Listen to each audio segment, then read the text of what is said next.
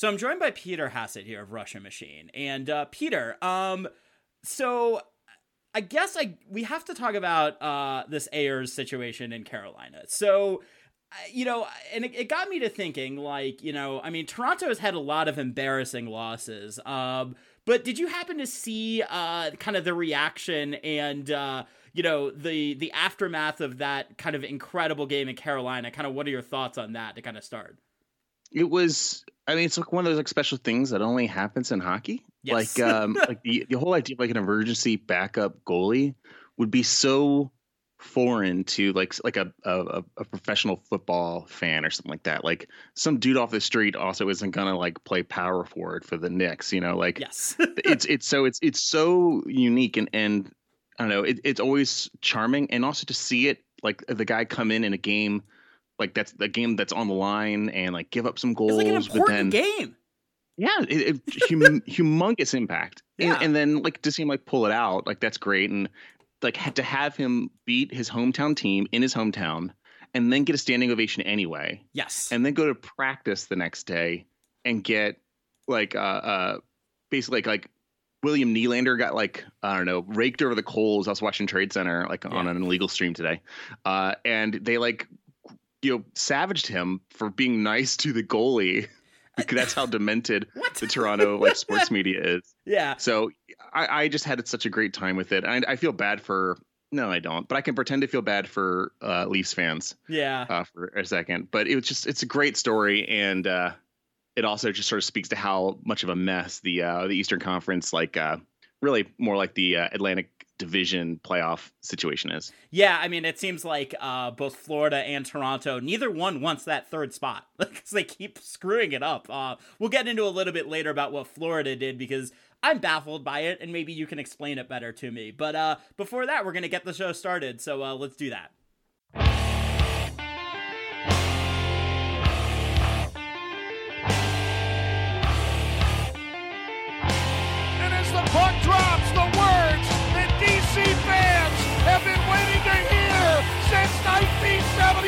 1974, the Washington Capitals are the 2018 Stanley Cup champions It's not a dream. It's not a desert mirage. It's Lord Stanley, and he is coming to Washington.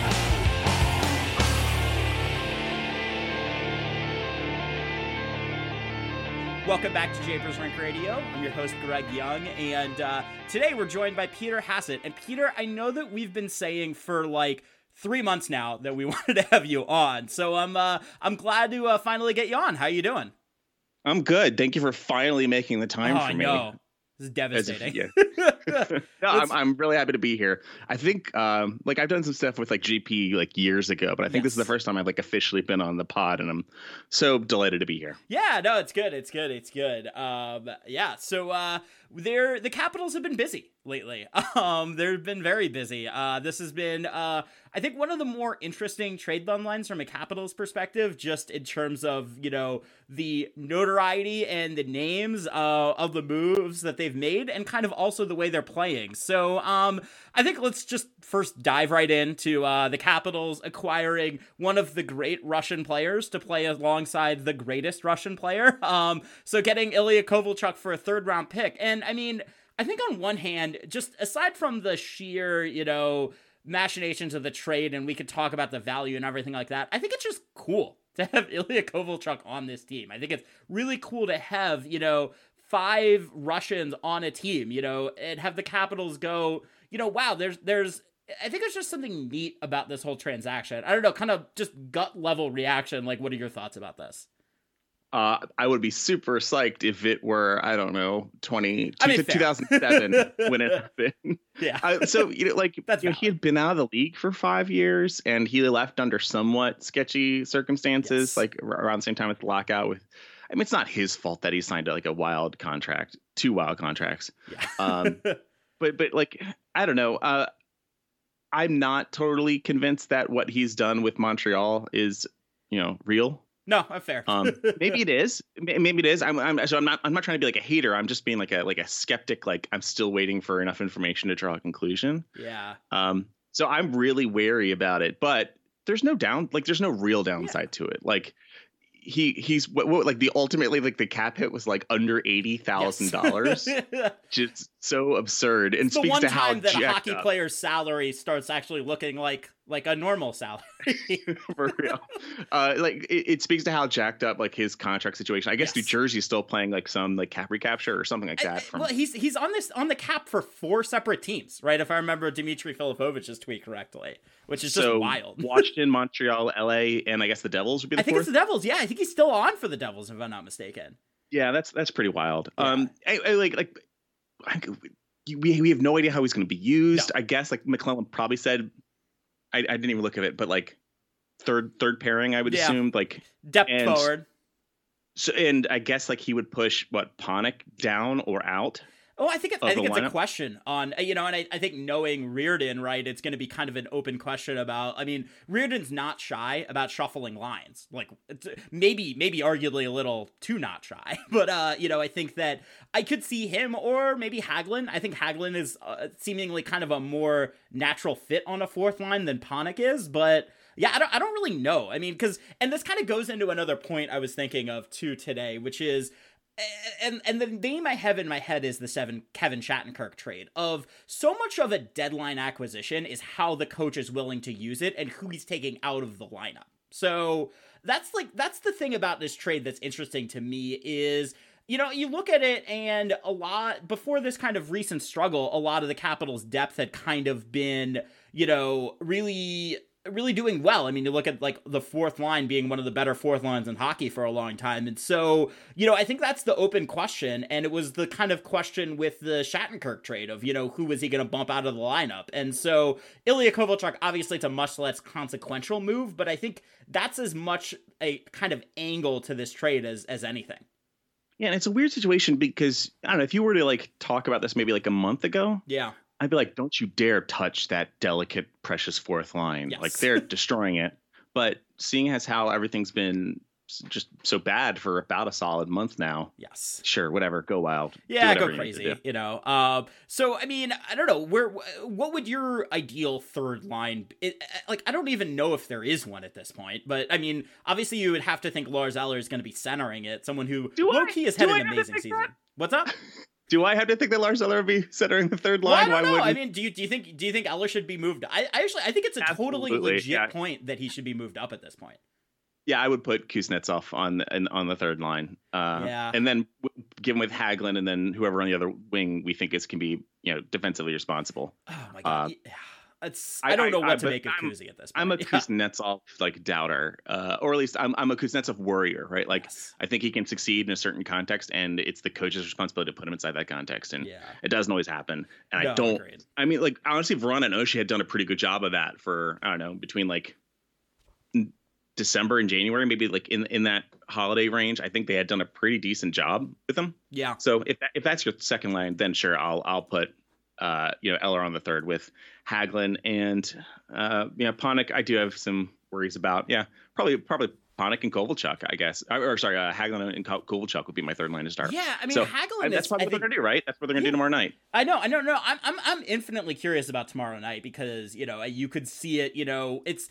I'm curious too because I think that you know tomorrow night's one of those games that you know if the Caps hadn't been super active at the trade deadline, you know, you're like, oh, it's a Tuesday and we're playing Winnipeg right? you know, this is not a game you would think the Capitals get up for, but you know, I think that one of the interesting things with the Kovalchuk trade is you know, I, you wonder like who on that fourth line's job is safe at this point, or even maybe the third line. You know, like I don't think we're too far away from a scenario in which you know maybe they are looking at healthy scratching a Panik, which is wild to me, you know, because they paid him a lot of money in the offseason to basically be a healthy scratch. But you know, I think it's it's interesting. I don't know how set anything is in those bottom lines at this point. And, and yes, you're right. And I'll I'll just add this. Like a, a, healthy scratch isn't the end of the world. No. Like like and I, I don't I haven't seen Reirden be uh, put anybody in the situation where they're like permanently scratched unless we're in a like trade yeah. situation like Burakovsky yeah. was. Yeah. Like so, like he doesn't seem to be like doghouse guy necessarily. He, no, he's he not. certainly has been like, you know, like you're gonna miss a couple shifts, but like nothing on the level of what we've seen like John Hynes do in Jersey and Nashville. Yeah. So like, it's not that it's not that severe. But I'm I'm totally I, I love the idea of using this. The, the Caps are going to make the playoffs, Yes. like virtually certain, right? Yep. Yeah. Uh, and where they who they pull, whatever, who cares? But they have some flexibility. You know, they had they, they were so successful in October, November that they can use that time that that those standing points to really figure out what they want to do heading in. And that means they can rest people that need rest and they can experiment with new combinations and get like real stuff in there. yeah. You know, and and also that may buy some time for folks that are feeling the hot seat underneath them. Yeah, yeah, I think it's I think it's it's interesting too because I think that it that's been something that I for a long time thought Trotz maybe could have done a bit better of a job of is you know just experimentation. You know, I mean the Capitals I think have had a lead, you know, or been in a playoff position like you know with one giant exception, you know, for in uh, you know the disastrous Oates years or whatever. But I mean, the Capitals, I think, you know, particularly after Trotz got there, have been in a pretty safe playoff position, like for most of the years that they, you know, most of the time that they've been, you know, in the regular season. So, you know, I think it's I think it's interesting that Reirden is maybe a little bit more of a tinkerer and experimenter, but you know, I, I I almost wonder like where the battle for you know that versus is there a value in continuity versus you know because Trotz you know I mean he did mix and match at times but you know he seemed a little more set on a doghouse style approach so I kind of I don't know where that balance is do you I do not. know, and uh, you know, it's kind of a weird thing. Like, do we really know? It's so We hard don't. to figure out like what the character of a coach is. Like, we Yes. don't really under know who Reirden is, right? Like, he hasn't had a ton of we know he doesn't like Adverse. Dmitrij Jaskin for some reason right. And okay, whatever, whatever you do with that information, right? yes Like, uh, like with uh with Boudreau, you knew because he wouldn't shut up. yes With Oates, you knew because he wouldn't shut up and was an idiot. yes. With Boudreau, like, uh, I was sorry, with with Trotz, you knew because you know he he had like, good PR and he was a wonderfully like good talker and uh yes he played a, like a very discernible style. yes Um, I don't know if we have that same information from Rear- Reirden yet, uh, which is why I've been so like wishy washy about like hot seat and who's really making what decisions and who's you know in trouble and that kind of stuff. Yeah, well, I think it, I think it's tricky too because you know I think whenever we and this is always my frustration with narrative driven things is I, you know there's so much that we don't know about and and like I mean I'll give you like an example. When Katie Carrera did that you know an insane expose right on the Oates years and was kind of the as soon as this piece gets published there's no chance that Oates is going to get retained you know? I I know those the timing on that isn't perfect but whatever. So uh, but again that like even then there's stuff that we're missing. And so with anything that's going to be narrative focused it's the amount that we know as fans and even the amount that we know that like media people know you know or people that are like somewhat related to the team or anything like that is just going to be so limited. And you know i think that whenever we start you know going into narrative stuff it's just going to be there's going to be stuff that we're missing and there's going to be things going on behind the scenes that you know if they were to be peeled back it would just you know be i think our context on that would be completely different I think you're absolutely right. And that Carrera piece that you're talking about in in, in Rush Machine, we call that the flamethrower. yes Like we like it's like a legendary article to us. Like yes that's the one you write when you're a beat writer and you need access to be a beat writer, and then as soon as you know you don't want to be a beat writer anymore, just yeah well because that was the like, one of the the ground. last pieces she published right I, yeah, there may have been one or two more, and they were just like dry news pieces, but she never got like another access story after that. Like she didn't need one. She was done. It was great. Yeah. Yeah. It was such a great story. It was great. It was incredible. And I mean, like the amount of people that she was able to get on record too. Like, I mean, there was like the Caps goalie coach or whatever. Yeah. Was. Oh my goodness, that Yeah, was that was- insane. Um, Yeah, okay. you're right. Like you don't you don't know from the outside, and like this is a thing that like uh, I've been just trying to like figure out, and no one will no one will say anything to me like even on like background, but like what exactly is the reporting structure? What is the org chart inside the Capitals like front office and in like the bench? I don't I don't know exactly. Like I No knows. hate I hate the way the power play's been running, Yes. but I don't know if that's Blaine Forsythe doing it. And uh, uh, was it Kevin over uh, over there that wrote that great piece about um, uh, basically like expected goals against versus actual goals against, and how the Caps are like you know underperforming that metric for the first time in a in a long time. yes. and Yeah, now, yeah, yeah. Kevin's been all over that for us. yeah, I thought that was an excellent story, and like he sort of like identifies Reid Cashman, and I, I endorse that thought, but like it's still like it's our best guess in like an opaque wall in a dark room where you only really get to see the output and you don't get to see the gears turning to to render that output. Yeah, agreed, agreed, agreed. All right, so one thing that did break uh, with the Capitals deadline is uh, they, I think, one player that you know might not have been in a doghouse of Todd Reirden, but was definitely in a doghouse of salary cap was uh I don't know that analogy was pretty crappy, but whatever. I'm gonna roll with it at this point. like is uh Christian Djoos has been traded. Uh I you know, I think that he is probably an NHL defenseman that, you know, just they the one won the money in arbitration and uh, you know, in an evil capitalistic society has been banished because of that. Um so uh I you know, I think that uh this is going to get me in trouble with JP, but whatever. Um but anyways, so um he has been traded for uh Daniel Sprong of uh Anaheim, I think is where he is now. And uh I don't know. I mean, I, on one hand, you know, I think it was pretty clear Djoos was passed in the depth chart, and you know, Sprong isn't like totally useless, I guess. But you know, he's definitely not going to be like in the Capitals lineup. I think anytime soon. But I don't know. Would you have pulled the plug on this Djoos experiment? Do you think the Caps' hands were tied? Like, kind of, what are your pro- thoughts processing this? And keep in mind, I know that this just happened, so if the thoughts aren't complete yet, I very much understand. I feel like I'd already crystallized to uh, to my diagnosis of the the Djoos situation because it, has been static for a long time. Yes. Like Christian Djoos uh, maybe four or five games into the Kane series, uh, when the Caps got eliminated in the first round last year, got benched. He was paired with Brooks Orpik, and he got beat. I don't remember if he got beat down low, and then Orpik got beat in front of the net, something like that. But or maybe he had a turnover, and then Orpik got beat. anyway, he got like, like, beat on the boards or something too, if I remember correctly. That sounds right. Yeah. Yeah. Um. Anyway, after that, uh, basically, like everyone soured on him and said, "Listen, we like this player, but we don't trust him in the playoffs when things get heavy." That's yeah. me, like, like imagine what they're saying. I think that's nonsense. Personally, yeah. I, I do think Djoos got beat on that play. I think he's definitely an NHL player and yeah. I would be knowing how like things are in Anaheim system right now. I would not be surprised if he gets an NHL look and Sprong does not. Because you're right, Sprong yeah. is like a, an AHL player, and he's a good AHL player.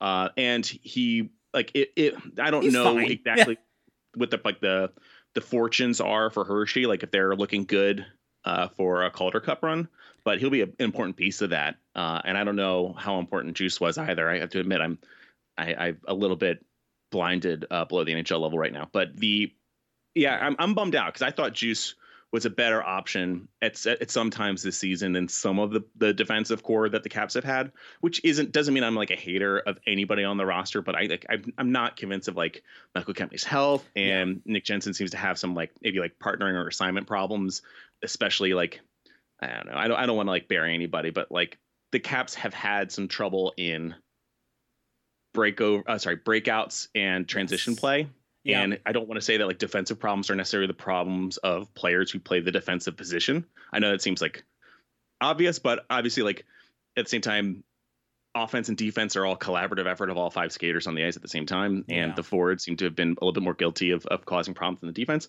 still i think Djoos could have helped with some of the circumstances and i would rather have seen them give Michael Kempny more time to re- recover from his injury then come back.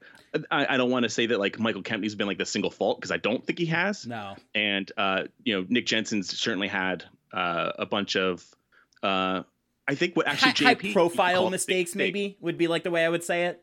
Yeah, well, so, so um, JP a bunch of years ago wrote an article. I think it was about Dmitry Orlov, Dmitry Orlov, and the big mistake. Yes, which is like picking up like a single anecdote, especially of a player, like when it like when it burns that player that doesn't necessarily represent like the underlying pattern of their play. Yeah.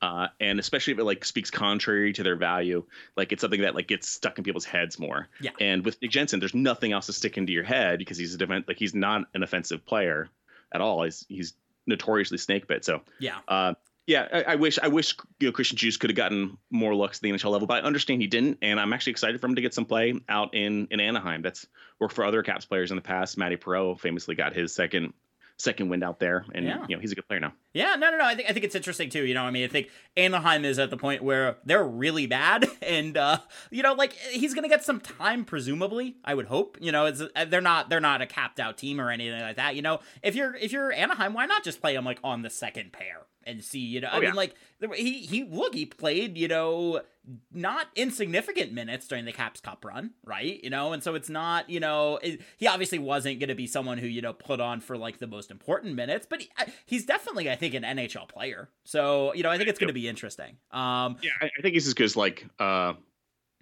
Michael Del Zotto or something. I don't, I don't remember Yeah. the, the chart out there, but I think I, I think he can impress some folks. Yeah, I don't, I don't think he's useless by any stretch of the imagination. So, I, you know, and, and actually, it's funny because transitions to you talk, you reference this piece uh, and the big mistake, and it talks about a player that I know that we agree with uh, or agree about because I, you know, we've tweeted back and forth about Dmitry Orlov a little bit, and um, you know, I'm at the point now where uh, you know, underlying he's he's declined a little bit, right? You know, from where he was at the start of the year, but I I continue to be impressed with Orlov in a way that maybe Carlson, you know, look, he's going to get points. He's probably still going to get the Norris. You know, maybe I'm. Uh, and obviously, we talk about the big mistake. I have the Carlson getting completely posterized by Malkin yesterday on, in my brain a little bit. But Carlson, you know, the underlying numbers for him maybe aren't as strong, at least defensively. So I don't know. Where are you in terms of, I guess, I kind of compounded two different questions in my head. But one, you know, what is the real value of John Carlson? And two, you know, uh, do you think that, you know, Orlov maybe is perhaps a little maybe undervalued or whatever? And kind of why do you think that is? Um, I mean, like if I were to like do a vicious stack ranking of the Washington Capitals defenders, Yes. I think I start with Dmitry Orlov as the best. yeah. I I just I think he's extremely dependable. Uh, like I think people see like if people the biggest criticism people put against him is that he's a turnover machine, which is like a perverse indication of him being a puck carrying machine. it means he has the puck a lot. Exactly.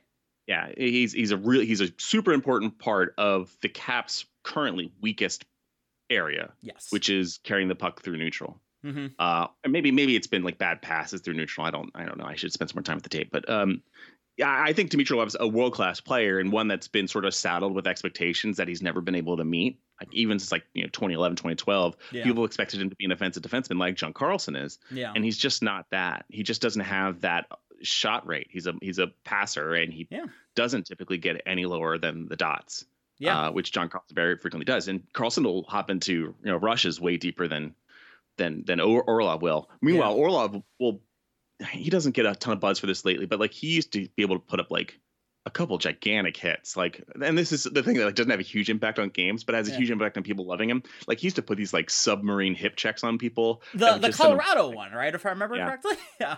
Yeah, like a legendary hit. It was Yes. great. So I, I think the world of Dmitry Orlov, uh, but I don't think you know he'll ever.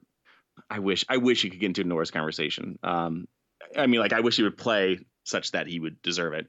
I mean, Yes. Carlson. Yeah, people have like the idea that like his offense is empty calories, and I could see it for some respect. I I, I hate to do this, but like I'm. I have like a boring opinion on John Carlson, which is that I think he's kind of boring. like Yeah. he puts up points and he's not great defensively, and some of the points he gets are on other people's you know goals. So like he gets a lot of benefit from playing with Kuznetsov and and Ovechkin. But then again, those guys get points because he's given them pretty damn good passes. I think Carlson's passing's underrated, and I, I think it's gotten a lot after- better too. Like, because Yeah, I think that- when yeah, he exactly. first went on the years ago, I PP one, it was a struggle a bit, you know. And I think he's Yeah. gotten much better at it. Absolutely, I think he's at you know Mike Green levels of of you know doing a very simple job, but doing it under a lot of pressure. Yeah. just put the puck wherever he needs it, right? Yeah. Um, no, I, I like him a lot. Uh, I, I don't, but but I do think he's a you know a boring player, and I wouldn't say he's first class. But I also like when people say like, "Well, he's going to win the Norris." I think we always have to like accept that the, the Norris is a weird, culturally constructed, old boys thing voted on by you know people in a, in a club that I'm not a member of, and therefore I don't like. Yeah. So so I, I I I'm not I don't think the world of you know people of, of what people vote for when it Yeah. comes to the Norris. Um, but but like, is he better than any other you know defender on the Caps besides Orlov? Probably, yeah. right? I, I mean, don't know can't who think of- else you would put there, right? You know. no, and and I was looking at like I was pulling this numbers, and this is you know months out of date now, and everything's been been turned down. But like Carlson, I think this season, especially up until maybe like two months ago, has had done some really important, like honestly, it was just more transition play work. Yeah. Like he, him and the top line were dominant during five on five in a way that they have never been Yeah. uh, up until like a month or two ago, and Yeah. that's why like as much as this period right now sucks, and it does suck Yeah. like if if they can recapture or just identify or maybe just need to get some rest and get back to where they were playing in November, they can absolutely win a cup. If you activate Alex Ovechkin in the in the playoffs as well as the, the team did, you know, in late October, that's going to be a walk. Yeah. So uh, yeah, I'm I'm I'm optimistic, and I uh, I have been really impressed by John Carlson at times, but there's enough weaknesses there that you're going to have a hard time telling me that he's like you know a one elite player. Yeah. He's uh he's uh, there's going to be tons of like players that are like inflated because they play with play with Ovi. No, And- agreed, agreed. And uh, the other thing I think we've been talking a little bit at, at Japers Rink about, and I'm curious if you guys have too, is is there a role maybe for and I always struggle with doing this, but you know, is there a role for a Orlov Carlson pair at times? You know, maybe selectively, because I think that uh, you know, when I ran the numbers on this, uh, also a couple of months ago, you know, life happens. Um, you know, they, they were like, I think pushing like 60, 65% shot share and expected goals, right? And that's huge, you know, but at the same time, the balance is, you know, then, then you're probably playing a Kempny Gudas pair or, you know, Siegenthaler and someone. And, you know, that's, that's a, that's a lot of vulnerability. So I don't know. Do you, do you see a role for a pair like that at any point? You know, is there a, like I, you know i don't know like i'm i'm kind of openly speculating about that right now Heck yes, I do know. I, I, I think it's a great question because I think it should absolutely be on the table, especially when you're in this you know seven game chess match situation Yeah. in the playoffs. So um, I don't know. Let's let's say, and it gets more difficult with like playoff moves, but like if you're going up against, I don't know, like um, let's say it's you know Carolina's top line, or you know, or like you know Svechnikov or something like that. Yeah. Like one of these like super productive players, that may be a good thing to do like a hard matchup with uh, Orlov and Carlson against, or God help us Crosby and and Jason Zucker. Like Oh, if Lord. that's the top line that they've got now, like God help us, right? Like that'd be an excellent you know application of that. I mean, you still do have those weaknesses, and I would stick irons in my eyes if it's Gudas Kempny on the second pairing together. I don't think they should play oh together at that's all. I think they're terrifying terrible. yeah But but I. I I, I yeah, I, I- I think there's I have a lot of time for Orlov Carlson as a pairing yeah no Uh, agreed would love to see it. Uh, but you're right. It does it does make them top heavy in a way that reminds me of like the Oates Capitals in some ways. Yeah, no, I think it's I think it's it's a, that's always the balance, right? You know, because you look at other teams, you know, do they just put, you know, I know that the Sharks when they were kind of at their top, you know, where they they were running at times, you know, Karlsson Burns, you know, which isn't going to be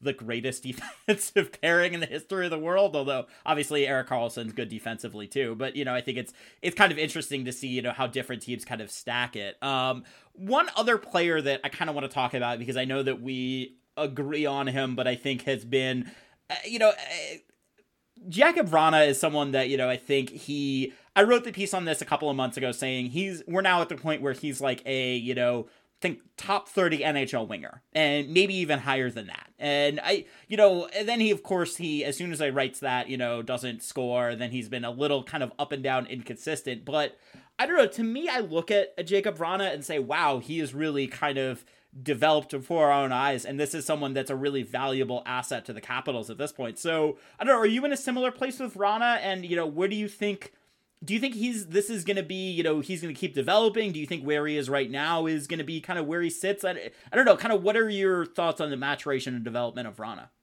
I think top 30 is an interesting place for him because I, I would put him right around there. Yeah. Um, I mean, there's some teams like out west where I I I think he would be the best forward they have. yes You know, typically like your your couple of your California teams. maybe Anaheim don't yeah.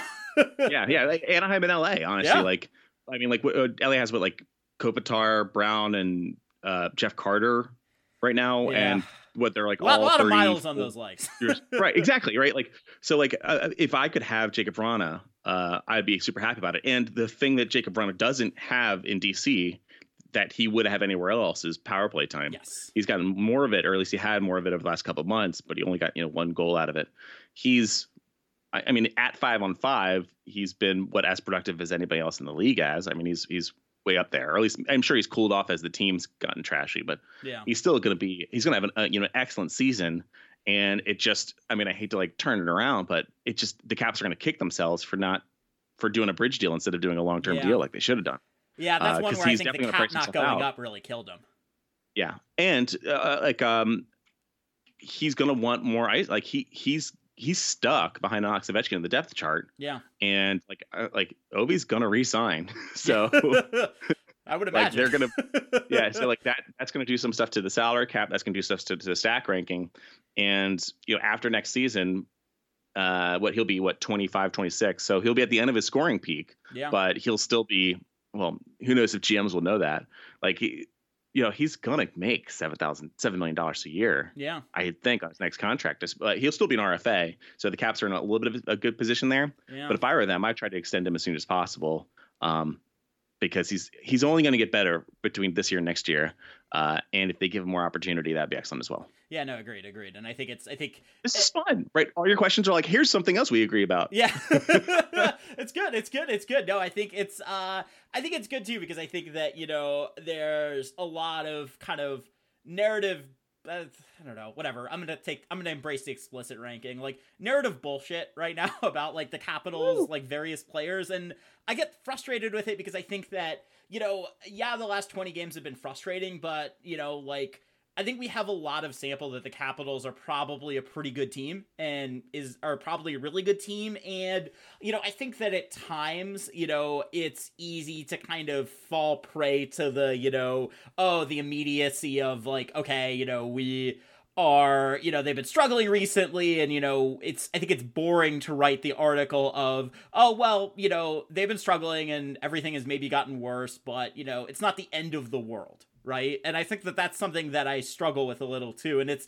i don't know you you write about hockey more frequently than i do these days because i'm a lawyer and i have to like you know i just started and yada yada. Life is kind of interjected. But i don't know where i guess what do you how do you kind of balance that you know of the difficulty of kind of you know needing to embrace the narrative at some points but not others? That's a really tough one. Yeah. Um, i don't know if there's a know, good answer to that question honestly no, because like the answer ultimately becomes like your I don't know like philosophy or like your pedagogy on looking at hockey. Because I it, it's it's absolutely tough. Like my default position is to think that everything that I can't find like substantial evidence for is total fiction. Yeah. Until but but I'm sure that's not that that's, that's probably an overreaction, right? Um and like but but yeah like you know there's just there's so much stuff like uh you know ah, stuff that people don't even say anymore because it would just robbed them of all credibility. Like, oh, that fight turned the momentum of the game. Like, no one says that anymore because thank either team can get that momentum. it's it's totally arbitrary who Yeah. you know gets that. So whatever it is, yeah um, the Caps like whatever the Caps are doing wrong right now. Like, I didn't see any evidence that the Caps have been struggling because they were trying to get Ovi's 700th goal. I didn't Yeah. see a lick of that. Like, I didn't see them. Uh, Ovi was off the ice for 45 minutes a game, and they still got destroyed on those minutes, right? You know. yeah Um, and I mean, like, the- uh, he he wasn't the reason the fourth line stopped scoring. right, and I- and why did the fourth line stop scoring? I don't know. Yeah. So like, I'm open to a narrative, especially if it's like a starting point, like a frame for me to like investigate and, and look at things and see what's going on. And you know, the the stuff that always gets me, to like, I, sometimes it's really gratifying to see something wrong in a game and then maybe like consult data and you know you have all you can start with is like a hypothesis like a general feeling hey something's wrong with this something seems off with this player Yeah. and then you know it turns out wow in the last few months this player you know is getting not just out like outscored but outchanced or like you know the ratio of of their uh you know on ice shot attempts to their on ice like high danger chances got super jacked up which means you know it can speak to some like defensive problems or, or like too many rush chances against um, but that's not what's happening with the Capitals because you can't isolate it to a single player or a single line or a single defensive pairing. It's totally across the board. So I don't know, coronavirus. Yeah. I'm totally lost. Like I like Yeah. why are they bad? I I, I, don't- I don't know, and you don't see it in the number. All you see in the numbers is that they are bad. Yes. Like and like that, you know, like it's happening during even strength. Yeah. But, uh, it's tricky too because I like in years past, like there would be these, you know, like I think easier solutions, right? You know, of like, well, there was like one year I think where uh, it was just like very clear that Karl Alzner couldn't skate anymore, right? You know, and like that he was the the hernia injury was just not. It, it was going to be very tough for him to play. It was like, okay, well, you know, if you substitute him with Nate Schmidt, you know, that's going to help things. But like, there doesn't seem like there's like that one super easy fix this year. There was like a really i mean the most famous one of that ever is wow they sure are giving john carlson tons of really tough minutes so that Madison Bowey could be sheltered Yes. and Madison Bowey even though he's sheltered is getting destroyed and then they send Madison Bowey down they sign michael Kempny well they trade for michael Kempny yeah. and then they can get john carlson better minutes and everything goes better and hey the cash just won a stanley cup like Yeah. that that it wasn't obviously it wasn't that simple, and there's other stuff that happened, and they changed some defensive system or stuff. But like this is this isn't like that, and No. so I have to be a little more open minded about stuff. that said, the the OV 700 goals thing is I think was a lark. I don't think there's anything to it. Agreed, agreed, agreed. Um, all right. Well, um, I guess one more question before the break about Capitals stuff. Um, so we got like what, 20 games left, I think 19 or something like that. What do you in your opinion, what would constitute a successful end like, you know, stretch run? Like i i- do you just want to see them play better? Do you want to see them win the division? Do you want to see them get an advantageous first round matchup? Like what do you see as a success for the last 19 or so games of the year? I'd be delighted if they win the President's Trophy. Like Yeah. I, I would very It's on the much like it. If, it, it- oh, yeah, it is. I mean, I guess Boston owns it right now, Yeah. uh, and And they're Lord knows Tampa Bay is running for it Yeah. too. so so I, things have gone a lot better in the East, but I'll settle for them just getting back to decent Yeah. at at five on five. Like if they can get, you know, like maybe if if Ovi can score a handful of power play goals between now and the end of the season, and like maybe they get some like rush looks on the power play, like Yeah. we see them moving the puck through neutral pretty well. Maybe get like a new carry in scheme into the offensive zone, like. Yeah. Even if we just see like that kind of stuff, I don't even care about the win loss record. They'll make the playoffs. They could be the seven seed. It, it's not a huge. That's not. That's Yeah. not a, a you know make or break situation. So uh, it's not like they're going to be playing Boston or Tampa in the first round, right? You know, like they're going to be playing like Carolina or Philly or the Islanders, a team I would definitely very much want to play. Uh, you know, yeah. After today, I mean, I know we'll talk about this in a minute, but all three of those teams, I would be okay with as of right now. Yeah. So, yeah. Yeah, I'm I- I- curious to hear your I just want to see the, them not the suck because they, they Yeah. really have like gen. It's it's not fun to say this, but I think the team has sucked since the the the All Star break and maybe like a, a couple days before that. Yeah. And so if I just see them play like they did right before Christmas, Yeah. that would be Oh, that, that, would such be a I- beautiful time. right. yeah, and, and that was before you know. Oh, we had to put you know. 11 goals together in, in eight games or something like we don't need that much No. we don't like honestly ovi being that good delayed the diagnosis and the identification that the caps are doing terrible because that la game oh, at the beginning goodness, of february yeah. was one of the worst things they've ever done It was like not, not unwatchable. right e- except it was the best thing to watch ever for yeah, the last five the last minutes five minutes. right so um I, Oh you know goodness. i don't need fireworks from ov we just need to see i don't know them them look like a professional hockey team again Yes. That would be somewhere uh, north of detroit and buffalo i'd be happy with it Agreed, agreed, agreed. Uh, all right, well, yeah, hopefully better than Detroit, who is already eliminated from playoff contention, which, uh, yeah, that's uh, kind of remarkable at this point. Um, Beautiful. so yeah, all right. Well, uh, that being said, we're gonna take a quick break here. On the other side, uh, I'm gonna consult Peter's very helpful uh, open thread, and we're gonna go through some uh, trade deadline deals. So uh, stay tuned. Welcome back to Japers Rink Radio. Still joined here by Peter. So, uh, Peter, I, I think we we talked a little bit about places that we agree. One thing that I'm curious though to hear is your opinion about what the Carolina Hurricanes did. So to kind of give people an overview, they got uh, Vincent Trocheck from uh, the Panthers in a move that I still don't really understand what the Panthers are doing, but you know maybe maybe you have a better idea of it than I do. Um, i do not uh, Yeah. spoiler i do not know no, I'm baffled by it too. keep going Um, but i don't not i do not know no, okay, all right, but that was uh, I think that was the big move that they made. Uh, that oh, they got Vatanen too, right? Mhm. and so yeah, I don't know. You, I think on Twitter, if I'm not mistaken, recently said you know you're not in love with Carolina right now, and I think I'm with you ever since the Dougie Hamilton injury. That's something that you know I don't even know if they're a playoff team at, at this point, which is kind of remarkable given you know their shot share and goal share numbers are still insanely high. Um, I don't know where where where are you on on Carolina these days, and uh, is that still you know if they were to creep into the playoffs, is that still a nightmare first round matchup for the Caps, or are you maybe a little more down on them? So let me start with the last part of that. If the Caps were to play against them in the playoffs, I would be delighted.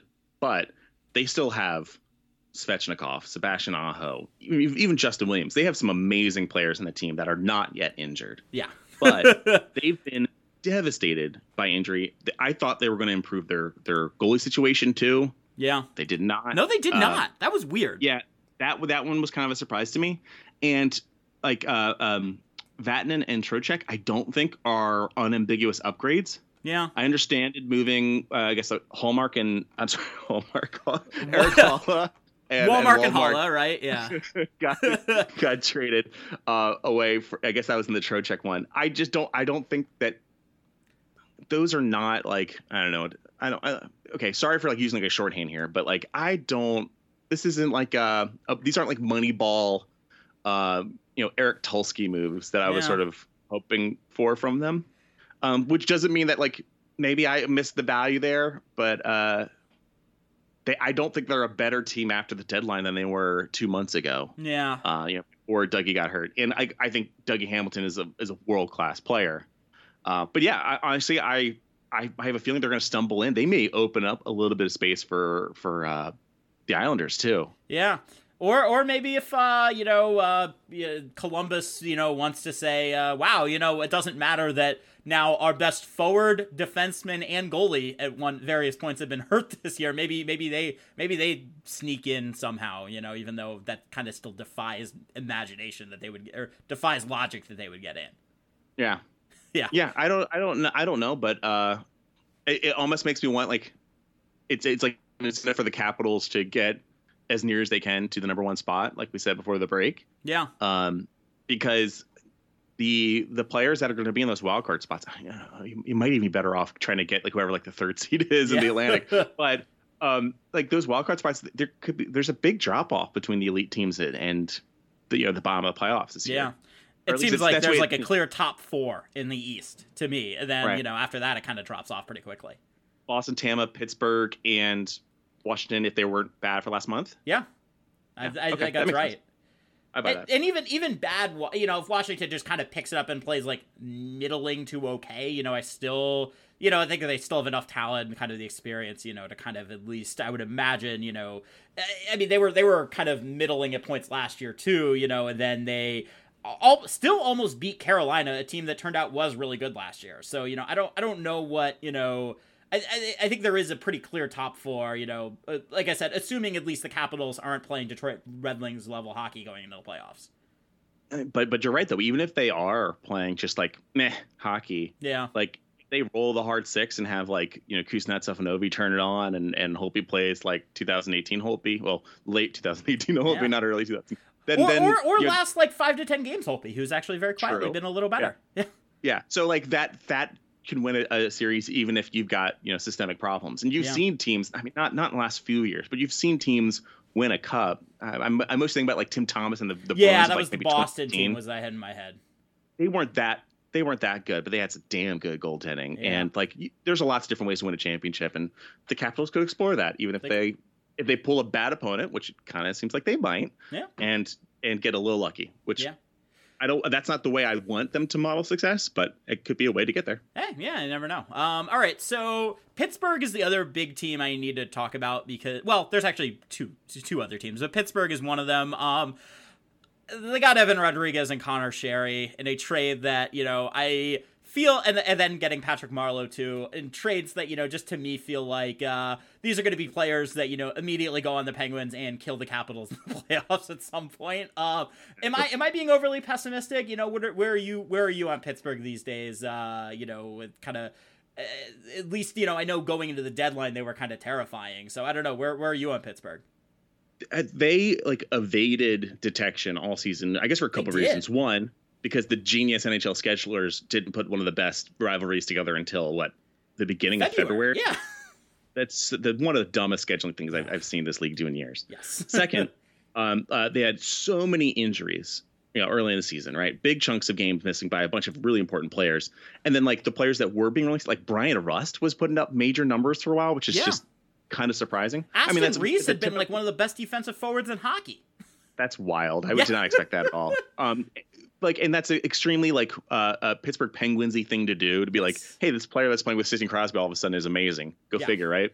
But um, like looking at their their deadline moves, like yeah, I'm a little I'm a little iffy on the ones they did on the deadline itself, but I think that Jason Zucker Oh, is an extremely special player, and what he did for Minnesota for so long, like I think I don't know what really nobody. with Joe was. yeah, exactly. And and driving like like if you talk about the gap between like pure shot volume and then like the things that inform what like be like an like an expected goals calculation, like Yeah. uh, you know quality of those shots. Zucker has been really dependable at Im- improving quality even beyond just pure shot volume. He's been a really special player. And for a while, I was like, did Bruce Boudreau just solve hockey? Like, obviously, they never took the next step Yeah. because they've had they've had absolutely terrible general management up there. oh like, my goodness. Boudreau yeah. got fired, but I, and I'm really glad that Zucker got a new opportunity. I'm terrified that he got it inside the Metropolitan Division Yeah. because I Oh. think he'll be an amazing player for them, and and that line could be dominating. Uh, I, I Patrick Marleau, like, what is is he going to be? So he's going to be like three C. Yeah, he's that's gonna like kind of that's kind of where I was gonna had had him pegged in my head. You know, like yeah, it's which is like I guess fine, right? Like I don't I, like I mean I think the question is can he skate at all? That's you know I mean Mm. like we'll see.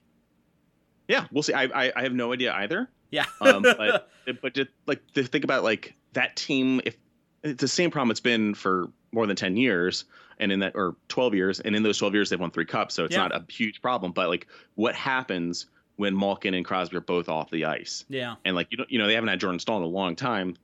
They're going to try and have somebody sort of play that like I'm super dependable.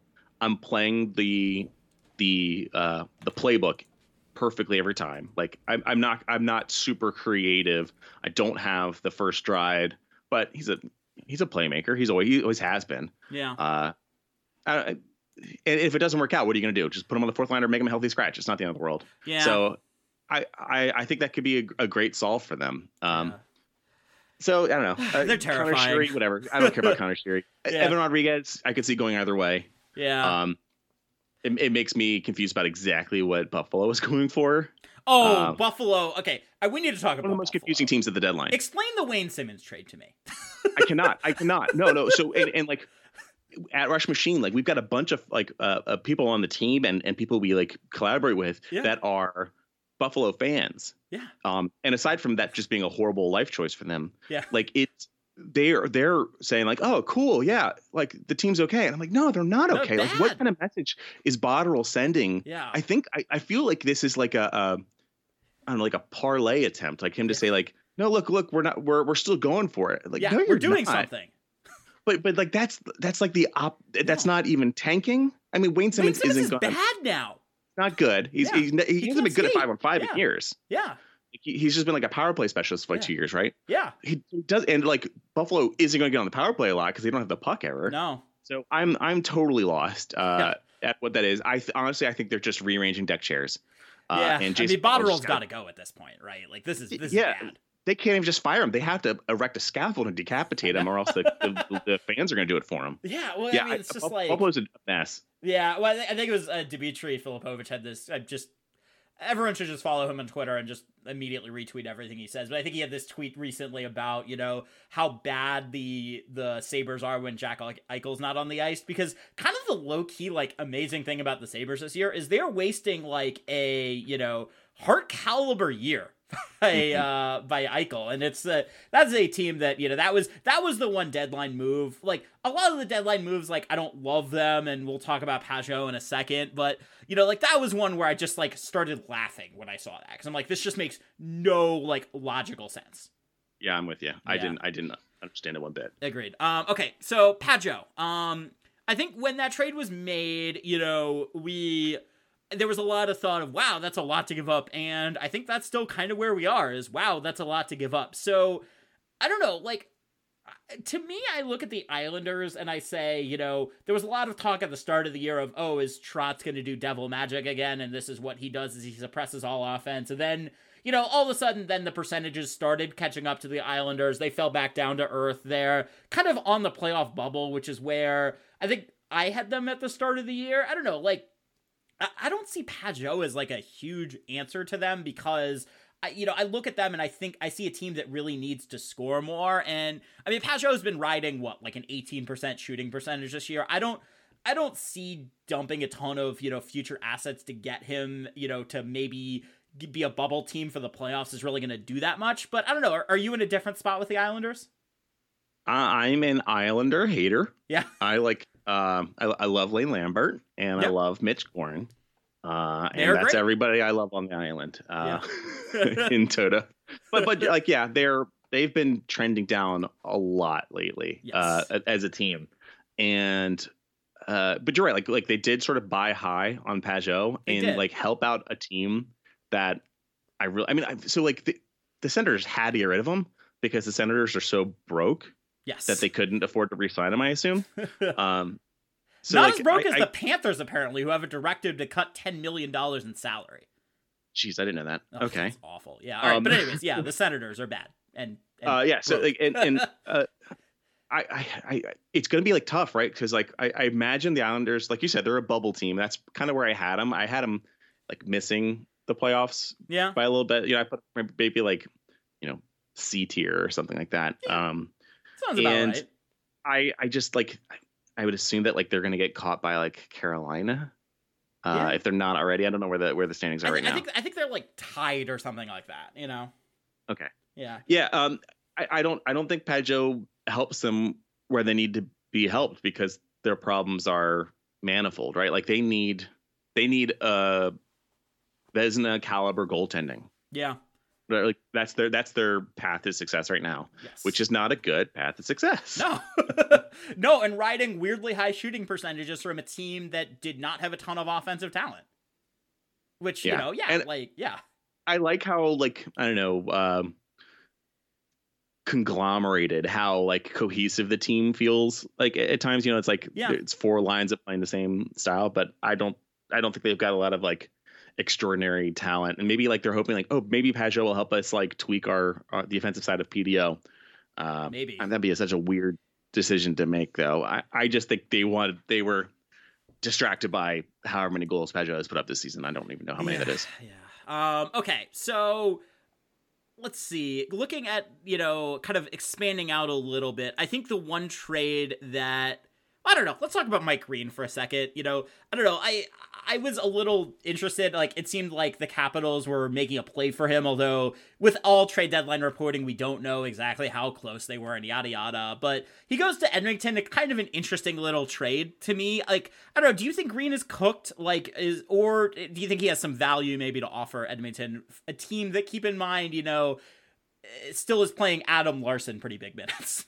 So let, let me throw out um what is like a big idea that I've like flirted with a few times in like some of my statistical writing Okay. and it's it's a total like sloppy idea and I haven't like coherent at all but I feel like when you're a team that's on the extremes of you know any particular like measurement of performance Yeah. uh I think we sort of like lose uh sense of like salience about what's happening with them right so like Yeah. Detroit, it's it's really easy to identify like Detroit as not just like one of the worst teams in the NHL this season, but one of the worst teams in the NHL this decade. Ever. Yeah.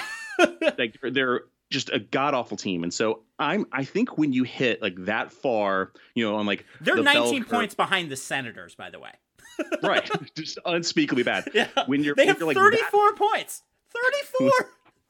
when you're like you know seven standard deviations away from your average, um, I'm not sure that like our measurements for those individual players you know survive like the controls that you'd put in Yeah, place to like think that's- that's isolate them from one another Yeah. so i had like this this is like my same and it's much softer here but it, but like a couple years ago when the caps were having a lot of defensive problems with shot quality yeah. i wasn't sure that we were seeing Braden Holtby's talent level um even like it like controlled for expected goals like expected goals has a max value that it can attribute to a score to like a shot Yeah. and I don't know if that max value goes as high as it needs to go to to like describe how bad some of like the offense or you know the, the opponent offense was that season. Yes. I, I wonder if it's the same, which is only my way of saying I don't know what Green Yeah. is right now.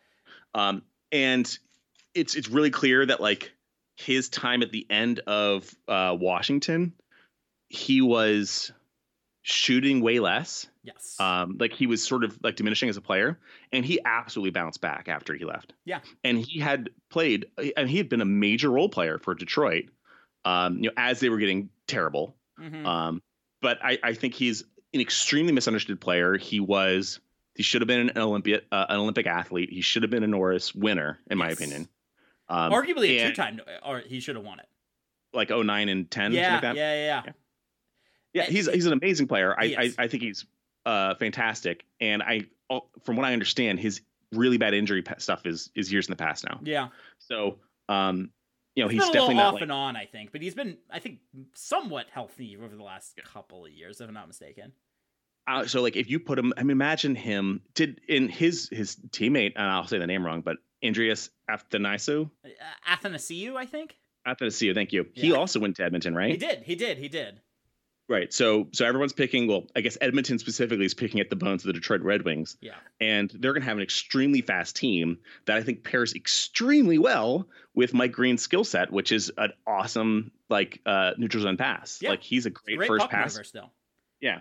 So uh, I, I, still think Edmonton is, you know, a glass tiger. They're you know, semi a fraud. They've got two Yeah. amazing players and uh, not much else. Yeah. But they've, they've got a lot of speed, and now they've got like a tactical complement for speed. So Yeah. I'm I'm excited to see where they go with it, but I have no idea if it'll be successful or not. And Yeah. um, it's like one of those things that like I will uh, tactically shut my mouth about my Green being good or bad until I know if my Green's good or bad. and way I won't think. That's fair. That's fair. And then the, the the only other like obvious trade I think to talk about was uh so there there was one trade that I saw this and I'm like this makes total sense and I don't know why like I didn't have this in my head and that's Robin Lehner going to Vegas. And Vegas is a team that I think if I were a Pacific team would terrify me because they are now finally starting to play well. All of their underlying numbers are very very strong and now they have a competent 1B goalie and you know then they can all of a sudden start playing you know Fleury much more reasonable minutes because he's actually very quietly kind of struggled a little bit this year. So I don't know. That was a trade that I saw that I'm like, wow, that just makes a ton of sense. I don't know where you kind of are on that though.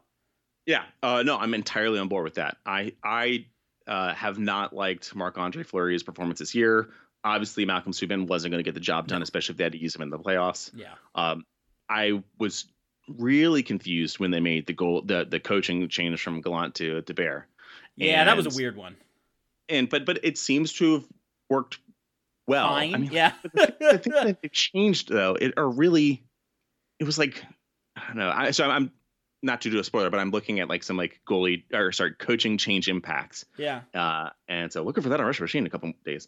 The I'm still they're they're a darn scary team. They've got a bunch of really great players. I think Mark Stone's sort of up there in like the the Zucker conversation is like the least appreciated players in the NHL. Yep. Uh, and I, I think Lehner should uh, push Fleury out of the, the starting spot. Um, you know, Fleury, I, a couple weeks ago, he was like five goals under expected, Yeah.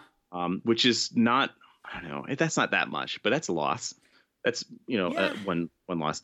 And uh, At You know, minimum, they they, got- can they like play him like a backup now, which would be I think good for both of them. yeah, yeah, and they they should be a, there should be a lot deeper. Um, Yeah. you know, I I think we'll have like a competition down the the stretch um, to to see who gets like the starting spot in game one of the playoffs. Yep. Uh, and they won't have to go up against uh, Cody Eakin and the uh, San Jose Sharks. Yeah. Oh wait, no, Cody Eakin was on the Golden Knights and they win against the Sharks, right? Yeah. Yep. Yeah. He was the one that did the five minute. Uh, Yeah. Where the did the the Eakin bull crap five minute penalty.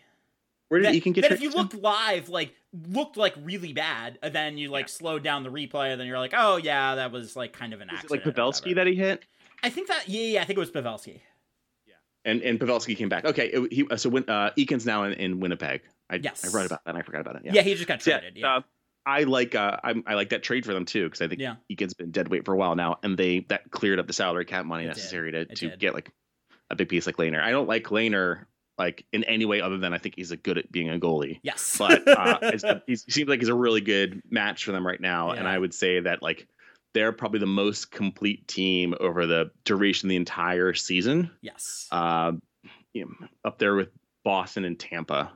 Uh, and I think like Tampa's sort of been like heating up as time went on. yeah, Um, and uh, yeah, I, I think they're they're my favorite to come out of the um, the West, especially considering like you know Colorado just did, chose not to make a whole lot of big moves. Did Yeah. they make any moves?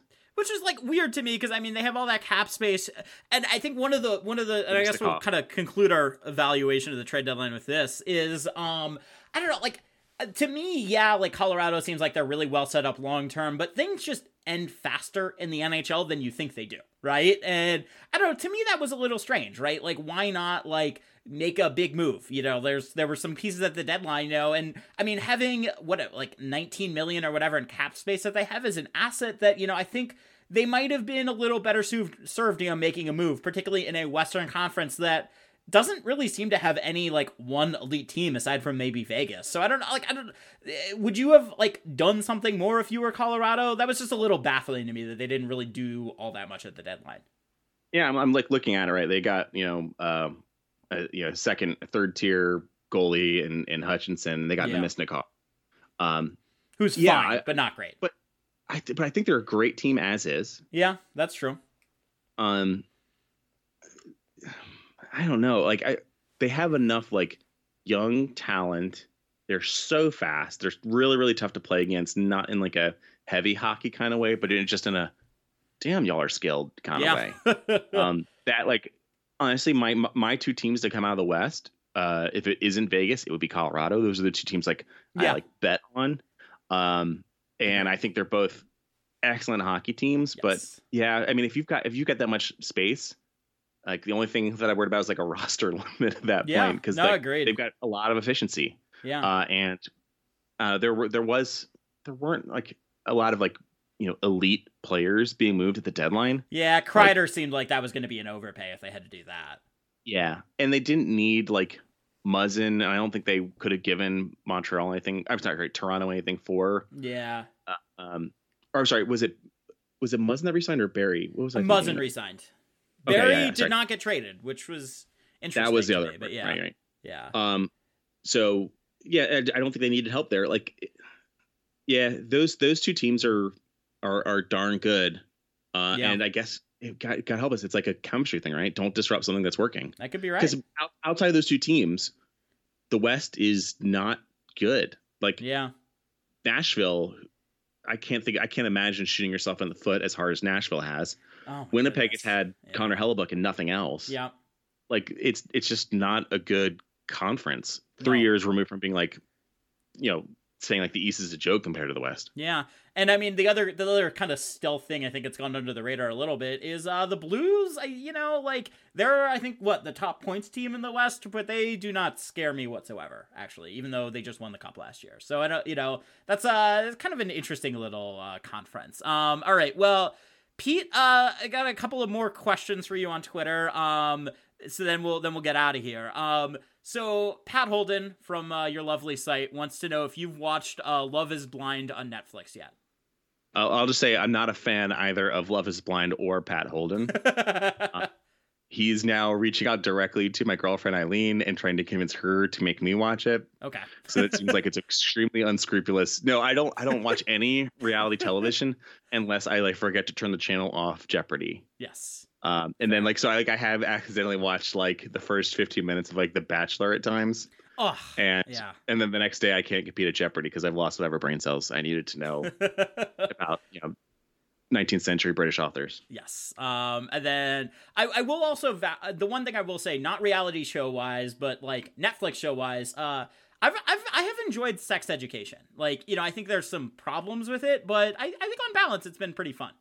Not familiar with it, but I'll, I can give it a try if you yeah, yeah, give it it. a shot. Um, and then okay, we got one more question. Uh, Becca from our site said uh, if we're gonna talk about Overwatch, she's gonna strangle me. But I, I, I'm gonna reframe this thought. I think in a way that will let you talk about something that you're excited about. So.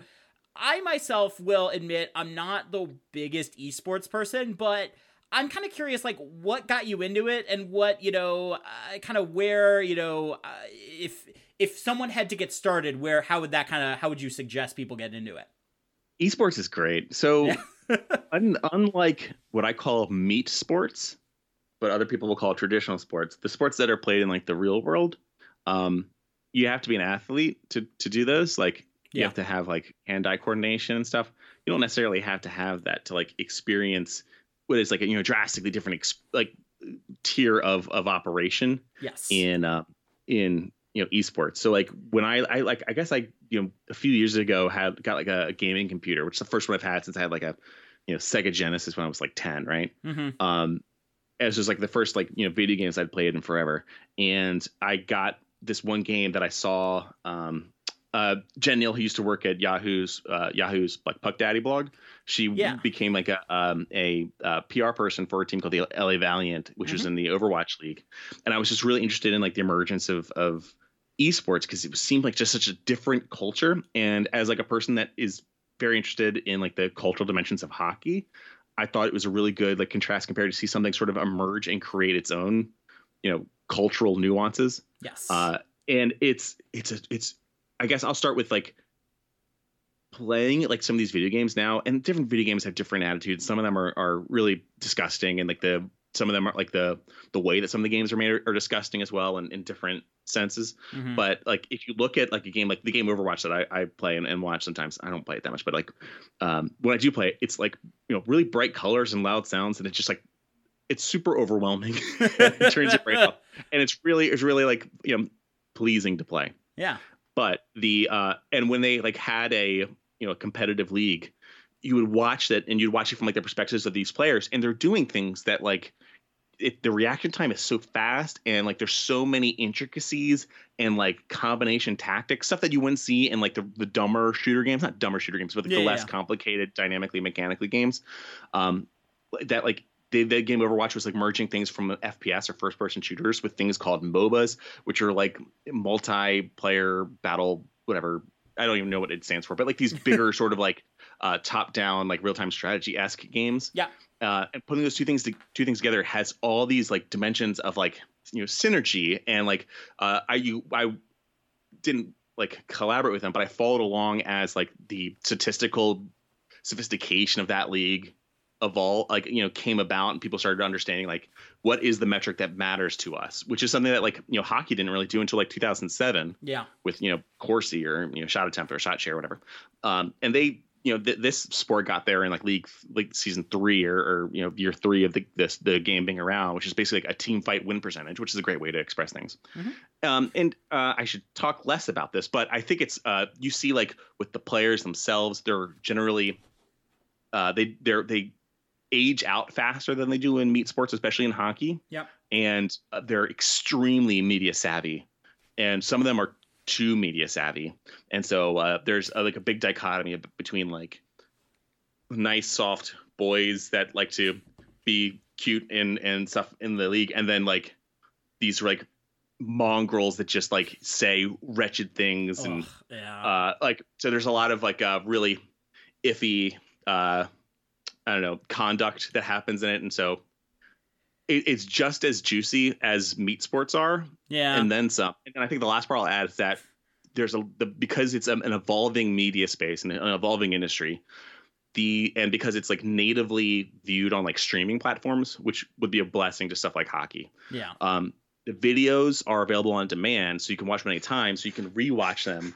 and you could do like a, a, you know deeper analysis on them. So there's a big community, and not a huge appetite for it yet, but there's a big community of people that will rewatch a game and will rewatch it at like quarter speed to look at tiny things happening. Yeah. I wish Almost like a that- telestration style kind of thing, huh? exactly like that exactly like that and like when i am lucky enough to get like video on demand of like caps games it's super helpful for me to understand and appreciate the sport and Yeah. it's not it's not nearly as in, it's not used in storytelling in hockey like it should be Yeah. i mean you do get cool like stuff with like laughlin or alan may you know breaking down plays but that is that is the sport and it's really interesting when it's told well and there's a lot of interesting stuff happening yeah. but like on the internet i can think of like five examples of that happening like five writers that have done in-depth like you know uh, quantitative analysis plus video analysis at the same time in the last 10 years you know Yeah. like you've had